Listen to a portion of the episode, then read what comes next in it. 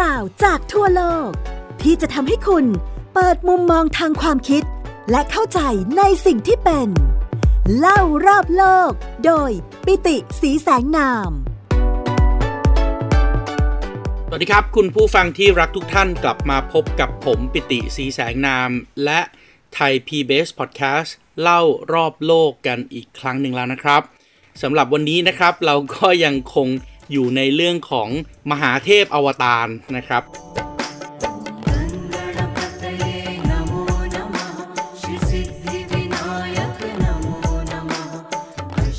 หลังจากที่ในรายการของเราเคยพูดถึงการอวตารนะครับของนารายมาแล้ว 2 ปาง ปางหนึ่งก็คืออวตารลงมาเป็นพระรามนะครับเพื่อที่จะปราบ รากสดที่ชื่อว่าราวนา แล้วก็บันทึกไว้ในมหากาบที่ชื่อว่ารามายณะนะครับ ประเทศไทยของเราก็พัฒนาปรับปรุงนะครับ กลายเป็นรามเกียรตินะครับ พระรามสู้กับยักษ์ที่ชื่อว่าทศกัณฐ์แล้วก็อีกปางหนึ่งนะครับที่เราพูดถึงกันที่มีรูปเป็นประติมากรรมอยู่ในสนามบินนะครับ นั่นก็คือกูรมาวตารนะครับ ปางที่ 2 ของพระนารายณ์ที่อวตารลงมาเพื่อ ปราบยุคเข็นให้กับโลกนะครับ โดยปางนี้ก็องค์พระนารายณ์เนี่ยก็อวตารลงมาเป็นเต่านะครับ เพื่อที่จะช่วยอำนวยนะครับรองรับแกนเขามันทละที่ใช้ในการกวนเกษียณสมุทรเพื่อให้เหล่าเทวดาเนี่ยกลับมาเป็นอวตารอีกครั้งหนึ่ง แล้วก็สามารถที่จะเอาชนะกับพวกอสูรได้นะครับ ก็มีเกร็ดเล็กเกร็ดน้อยมากมายนะครับ ตอนที่แล้วนะครับเราพูดกันถึงเรื่องของพระศิวะนะครับ ซึ่งก็เป็นอีกหนึ่งเทพอีกหนึ่งมหาเทพนะครับ ซึ่งก็มี อวตารลงมาด้วยนะครับ แล้วก็เป็นการอวตารในรูปแบบของนิกายไวยสนพนะครับ ก็คือเอาขอโทษนะครับ นิกายสายวะนะครับ ก็คือนิกายที่นับถือพระศิวะศาสนาพราหมณ์เนี่ยก็จะมีนิกายต่างๆ มากมายนะครับ จะมีนิกายที่นับถือพระนารายณ์หรือว่าพระวิษณุนะครับ เป็นเทพสูงสุดก็เรียกว่าไวยสนพนิกายนะครับ ก็จะเชื่อเรื่องนารายอวตารว่าโอ้โห พระนารายณ์เนี่ยลงมาปราบยุคเข็น ในขณะที่อีกกลุ่มหนึ่งนะครับก็จะเป็นกลุ่มที่นับถือศาสนาที่เรียกว่าสายวะนิกายนะครับก็เชื่อมั่นในพระอิศวรพระศิวะนะครับว่าเป็นมหาเทพนะครับเพราะฉะนั้นในตำนานของพวกสายวะนิกายก็เหมือนกับที่ผมเล่าให้ฟังเมื่อสัปดาห์ที่แล้วในรายการเล่ารอบโลกนะครับว่าเขาก็เชื่อว่าอวตารของเขาเนี่ยลงมาเพื่อสอนสั่งปราบกำราบการขึ้นมาของพระพรหมและพระนารายณ์อีกครั้งหนึ่ง แน่นอนครับยังมีการอวตารของมหาเทพอื่นๆอีกด้วยนะครับ แล้วผมคิดว่าอีกหนึ่งเทพฮินดูนะครับ ที่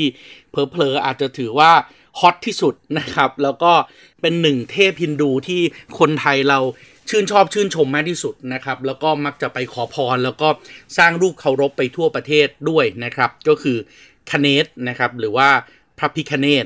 พระพิคเนตเนี่ยถือว่าเป็นเทพเจ้าแห่งความสำเร็จ เพราะฉะนั้นใน อินเดียในเอเชียใต้ในจักรวาลพราหมณ์ฮินดูเนี่ยเวลาที่เขาเริ่มต้นริเริ่มทำอะไรนะครับ เขาก็จะมีการอัญเชิญพระพิคเนตนะครับ เพื่อทำให้สิ่งที่เขากำลังจะริเริ่มเริ่มต้นเนี่ยมันปลอดโปร่งโล่งสบาย แล้วก็ประสบความสำเร็จอย่างที่เขาหวังใจไว้นะครับ และแน่นอนครับ มหาเทพองค์นี้เองก็มีปางที่ได้อวตารลงมามากมายด้วยนะครับ โดยเฉพาะ 8 ปางหลักของพระพิคเนตนะครับ เดี๋ยววันนี้เรามาเล่าเรื่องพระพิคเนตให้ทุกๆทท่านฟังนะครับ เพราะว่าหลายๆคนก็สงสัยแอบเขียนมาหาผมในช่องทางที่ติดต่อผมได้ว่า เอ้ยทำไมบางทีเห็นพระพิคเนตบางครั้งเนี่ยก็ขี่หนูเป็นพาหนะนะครับ บางครั้งก็ขี่สิงโตเป็นพาหนะนะครับ ตกลงพระพิคเนตเนี่ยเขาเป็นใครนะครับ แล้วเขาเก่งยังไงนะครับ โดยเรื่องราวของพระพิคเนตในตอนนี้เนี่ยนะครับผมขออนุญาตนำมาจากหนังสือชื่อว่าตรีเทวปกรณ์นะครับตรีเทวปกรณ์ก็เป็นเรื่องเล่าเทพปกรณำนะครับของเทพเจ้าสามองค์สำคัญนะครับคือพระคเนตพระลักษมีแล้วก็พระรัศวตีนะครับซึ่งคนที่แต่งเนี่ยก็คือคุณกิตติวัฒนมหาดนะครับผมเองก็ขออนุญาตนำเอาปางต่างๆ ของพระพิคเนตที่เขียนในหนังสือเล่มนี้มาเล่าให้ฟัง ว่าอวตารของพระพิคเนตเนี่ยที่เราเห็นทำเป็นรูปเคารพมีงานประติมากรรมต่างๆเนี่ยนะครับ ก็มักจะมีอยู่สำคัญสำคัญด้วยการ8ปางสำคัญนะครับ โดยมีชื่อเรียกต่างกันด้วยนะครับ แต่ว่าเนื้อหาพื้นฐานของการอวตารของพระพิคเนตหรือว่ากเนชเนี่ยนะครับ ก็มักจะเป็นเรื่องราวที่คล้ายๆกันหมด นั่นก็คือโลกอยู่ในภาวะสงบสุข หลังจากนั้นก็มีอสูรถือกำเนิดขึ้นมา และแน่นอนครับอสูรตนนี้ก็เวลาเกิดขึ้นมาแล้วอสูรก็มักจะมีเป้าหมายเหมือนกันหมดนะครับไม่รู้ทำไมนั่นก็คือต้องการที่จะครองโลก แล้วครองโลกเท่านั้นไม่พอก็มักอยากจะต้องครองทั้ง 3 โลกเลย ครองทั้ง 3 โลกก็คือครองทั้งโลกมนุษย์ โลกสวรรค์ แล้วก็โลกบาดาล แล้วก็แน่นอนครับเมื่อเป็นแบบนั้นเทวดาเองก็ต้องพยายามที่จะปราบอสูรแต่ว่าก็ไม่สามารถปราบได้ เมื่อปราบอสูรไม่ได้ก็เลยต้องนึกถึงเทพเจ้าแห่งความสำเร็จ นั่นก็คือพระพิคเนตก็เลยต้องไปบูชาพระพิคเนตให้มาปราบอสูรแล้วก็ในเมื่อพระพิคเนตมาทั้งทีนะครับ ก็ต้องเกรงใจกันหน่อยนะครับ แล้วก็พระพิคเนตเองก็ต้องแสดงอิทธิฤทธิปาฏิหาริย์กันหน่อยนะครับ แล้วก็สามารถที่จะปราบปรามอสูรเหล่านั้นได้นะครับ แล้วก็ทำให้โลกสามารถที่จะพัฒนาต่อไป เรื่องราวโครงสร้างหลักเป็นแบบนี้นะครับ แต่ว่าเริ่มต้นไม่เหมือนกัน ยกตัวอย่างเช่นนะครับ ปางที่ 1 ของพระพิคเนต โดยพระพิคเนตนะครับปางที่1เนี่ยก็จะมีชื่อว่าวักกระตุนทะวักกระตุนทะเนี่ยนะครับก็คือพระพิคเนตที่อวตารลงมาปราบอสูรชื่อว่ามัตตระสะนะครับ ปางนี้เนี่ยเออไม่ได้กล่าวถึงนะครับว่ามันเกิดขึ้นมาได้ยังไงนะครับ แต่ว่าเริ่มต้นเลยเนี่ยก็บอกว่ามัตสะเนี่ยนะครับหรือว่ามัตตระสะหรือว่ามัตสะเนี่ยก็เป็นอสูรนะครับ เป็นอสูรไม่ธรรมดา เป็นอสูรที่ อยากเป็นใหญ่ โดยการไปบำเพ็ญตบะ ในจักรวาลพราหมณ์ฮินดูเนี่ยเขาเชื่อมั่นนะครับว่าถ้าเกิดว่าไปบำเพ็ญทุกขกิริยาไปแสดงความเพียรอะไรบางอย่างซะจนพิสูจน์ตัวเองนะครับว่ามีจิตใจแน่วแน่มั่นคงมากเนี่ยมหาเทพก็จะลงมาประทานพรให้ ซึ่งมหาเทพที่ลงมาประทานพรก็ไม่ใช่ใครอื่นนะครับ พระศิวะนะครับ ซึ่งแน่นอนเราก็รู้แหละว่าพระศิวะเนี่ยมีลูกอยู่สองคน คนหนึ่งก็คือพระกเนชนะครับหรือว่าพิคเนตอีกคนหนึ่งก็ชื่อมุรกันนะครับ ก็ก็เป็นพี่น้องกันนะครับ เพราะฉะนั้นเดี๋ยวปัญหาคือมัตสะเนี่ยมาขอพรจากพระศิวะ พระศิวะเองก็ให้พรไป แต่มัตสะดันเอาพรเนี่ยไปใช้ในการยึดทั้ง 3 โลก ซึ่งพระเจ้าทั้ง 3 โลกนะครับที่ดูแลสวรรค์ที่ดูแลโลกมนุษย์ และที่ดูแลโลกบาดาลเนี่ย ก็ไม่ขัดขวางมัตสะด้วย เพราะว่าเขาทำตามพรที่ได้รับมาจากพระศิวะนะครับ เพราะฉะนั้นเมื่อมัตสะครองทั้ง 3 โลกได้ มัตสะก็เริ่มมีใจกำเริบนะครับ ไม่ใช่แค่เป็นผู้ปกครองเฉยๆ แต่ว่าก็แน่นอนครับ absolute power ก็ corrupt absolutely นะครับ เพราะฉะนั้นเมื่อมัตสะ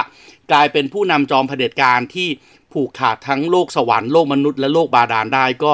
เริ่มบ้าอำนาจ แล้วก็ทำเรื่องไม่ดีงามต่างๆ ในที่สุด พระศิวะเองก็รู้สึกว่าอ้าวตายละฉันให้พรคนผิดไปนะครับ เพราะฉะนั้นก็เลยต้องส่งลูกชายหัวแก้วหัวแหวนก็คือพระพิคเนตเนี่ยให้อวตารลงมา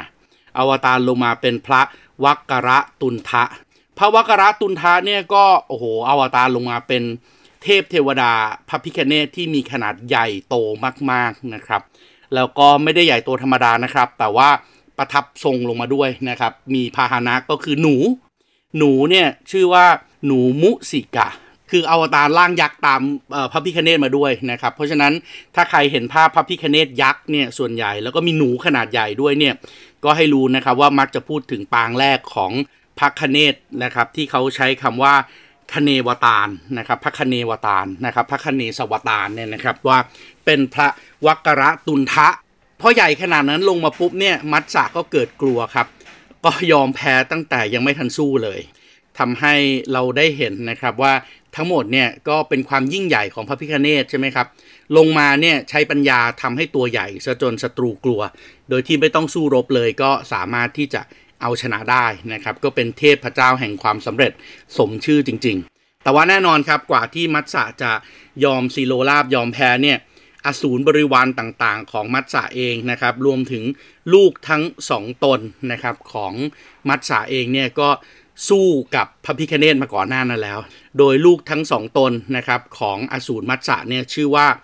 สุระธระปริยะกับวิษยะปริยะเนี่ยก็ได้สู้กับพระพิคเนตไปแล้วนะครับแล้วก็แพ้ด้วยทั้งสองตนเนี่ยนะครับสุรธระปริยะกับวิสยาปริยะเนี่ยก็เลยเข้าไปเป็นบริวาร แล้วก็รวมอยู่ในคณะของบริวารของพระพิคเนตเป็นอันจบปางที่หนึ่งนะครับของพระพิคเนตอวตารที่เรียกว่าวักระตุนทะ หลังจากนั้นเองนะครับก็มีปางที่สองนะครับเรียกว่าเอกทันตะ เอกทันตะเนี่ยก็ถือว่าเป็นปางที่สองของพระพิคเนตนะครับที่อวตารลงมาปราบอสูรชื่อว่ามัทะอสูรนี้ก็ไม่ได้เกิดขึ้นเองนะครับ แต่ว่าอสูรเนี่ยเกิดขึ้นจากการที่มีฤาษีคนหนึ่งนะครับ ชื่อว่าฤาษีใจวนะนะครับฤาษีใจวนะแกก็คงบำเพ็ญพรตแล้วเพลินๆนะครับ ไม่รู้จะทำอะไรดี อยากจะรองฤทธิ์ของตัวเองพออยากรองฤทธิ์ของตัวเองก็เลยสร้างสิ่งมีชีวิตชนิดใหม่ขึ้นมา และเรียกสิ่งมีชีวิตชนิดใหม่นี้ว่ามัทะมัทะเองก็คงเหงาครับ อยู่เป็นคนโดดเดี่ยวนะครับ ไม่สามารถที่จะมีคู่ครอง ไม่สามารถที่จะทำอะไรได้มัทะก็เลยบำเพ็ญพรตอีกเหมือนกันนะครับ แล้วก็ไปขอรับพร แต่ว่าเที่ยวนี้เป็นการรับพรจากพระแม่ธุรคา พระแม่ธุรคาเองก็ ก็ให้พรนะครับ เพราะว่าถือว่าเออเขามีใจบากบั่นนะครับบำเพ็ญพรตนะครับพอได้พรมาได้พลังมามัทะก็เลยแน่นอนครับทำตามสเต็ปต้องการที่จะยึดทั้งสามโลก ร้อนถึงพระโอรสของพระพรหมนะครับที่ชื่อว่าพระสนัตตกุมาร พระสนัตตกุมารก็กล่าวกับเทวดาทั้งหลายว่า โอ้ถ้าจะปราบอสูรมาทะที่ยึดทั้งสามโลกได้เนี่ยก็มีเพียงพระพิคเนตองค์เดียวที่จะสามารถแก้ไขสถานการณ์นี้ได้ พระพิคเนตก็เลยถูก บรรดาเทวดาขอร้องให้อวตารลงมา ก็อวตารลงมาเป็นพระเอกทันตะ พระเอกทันตะเองเนี่ยก็อวตารลงมาปรากฏตัวมัทะเองก็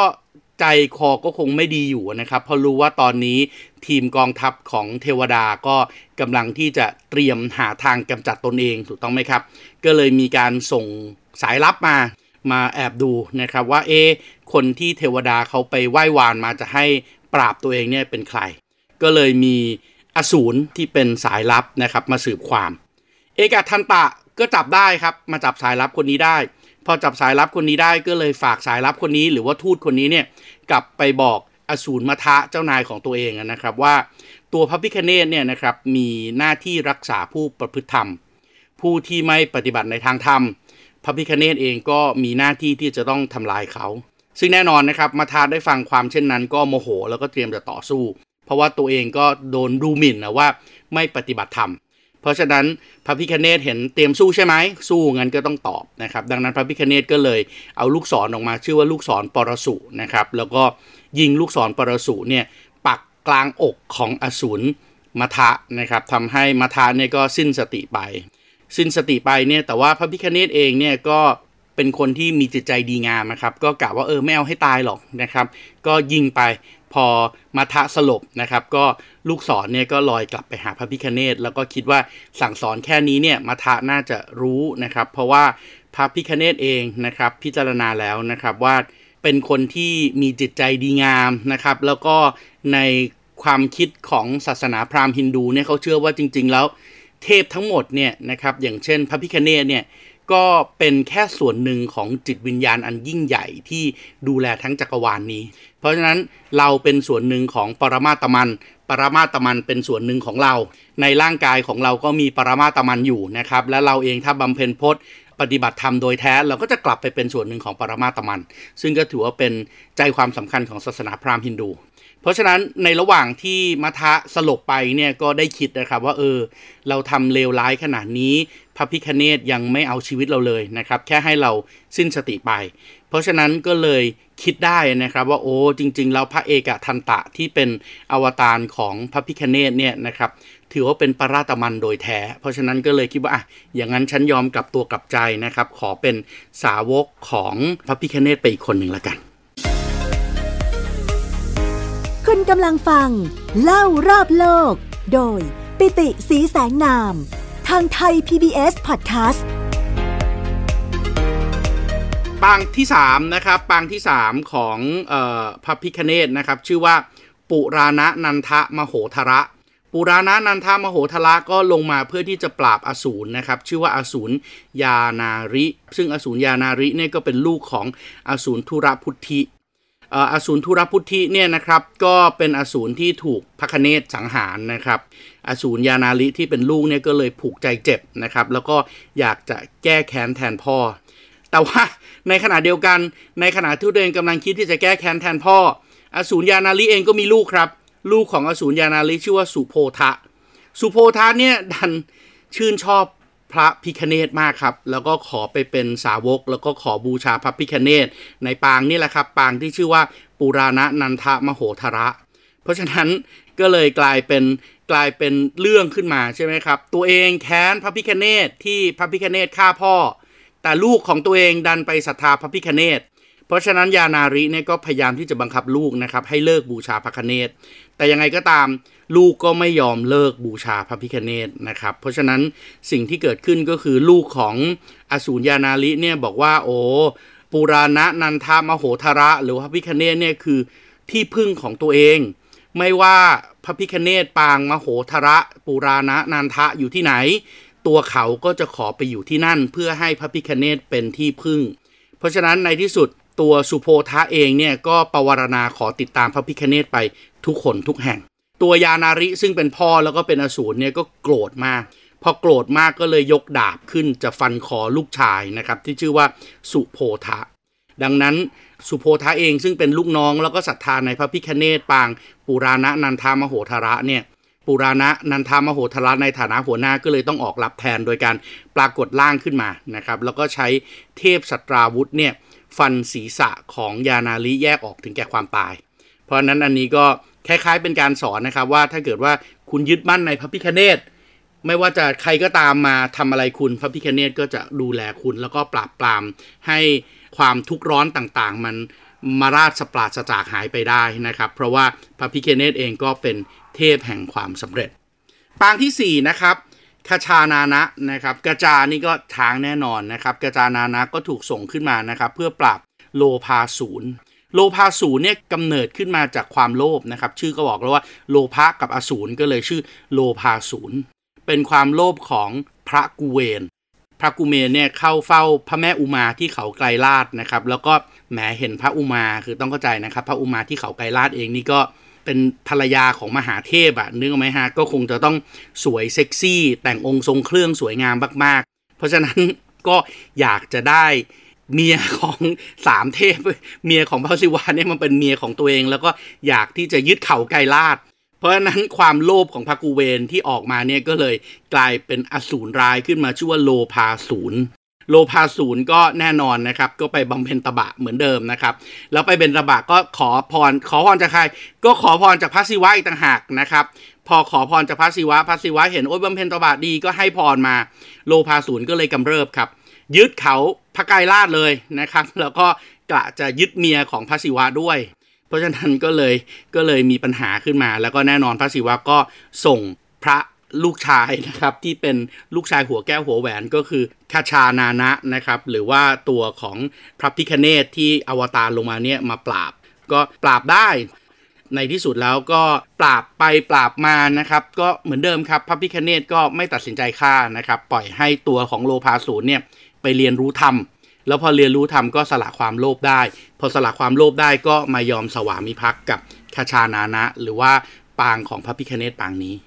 ปางต่อมานะครับชื่อว่าปางลัมโพทละนะครับ ก็ปราบโกรธาศูนย์โกรธาศูนย์เนี่ยความโกรธคือความหลงนะครับความลุ่มหลงของพระศิวะ ความลุ่มหลงของพระศิวะเนี่ยนะครับก็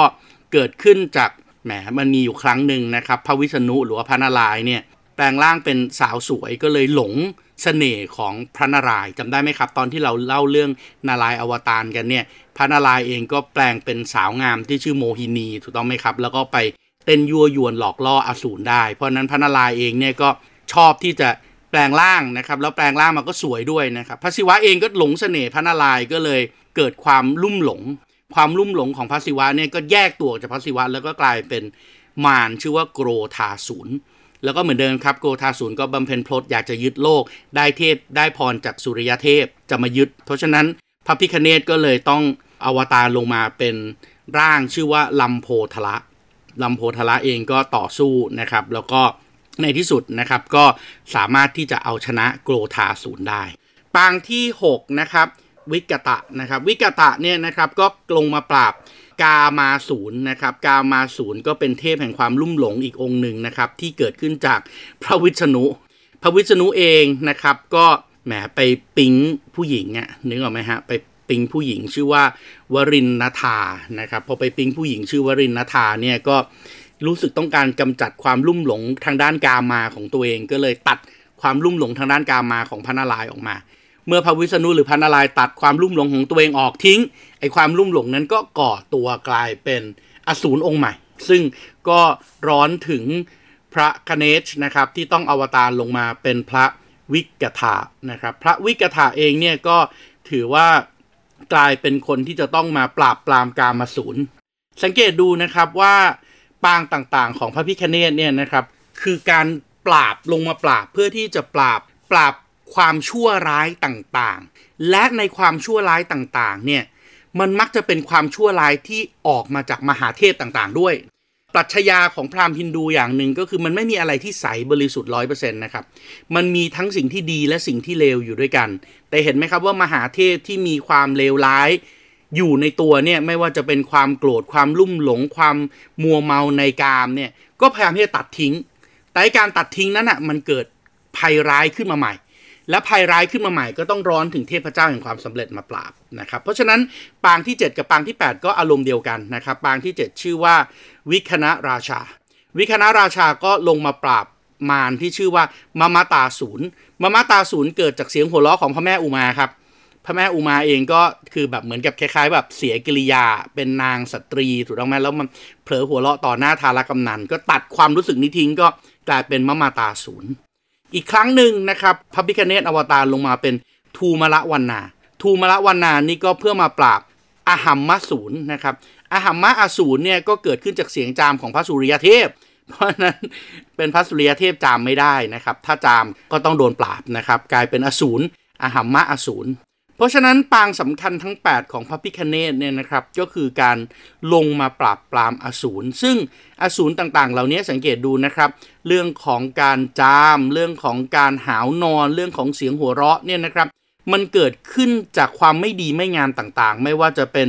ความโอหัง ความหลง ความโลภกาม เกลียดค้าน ความหลงตัวเอง ซึ่งเป็นนิสัยของอสูร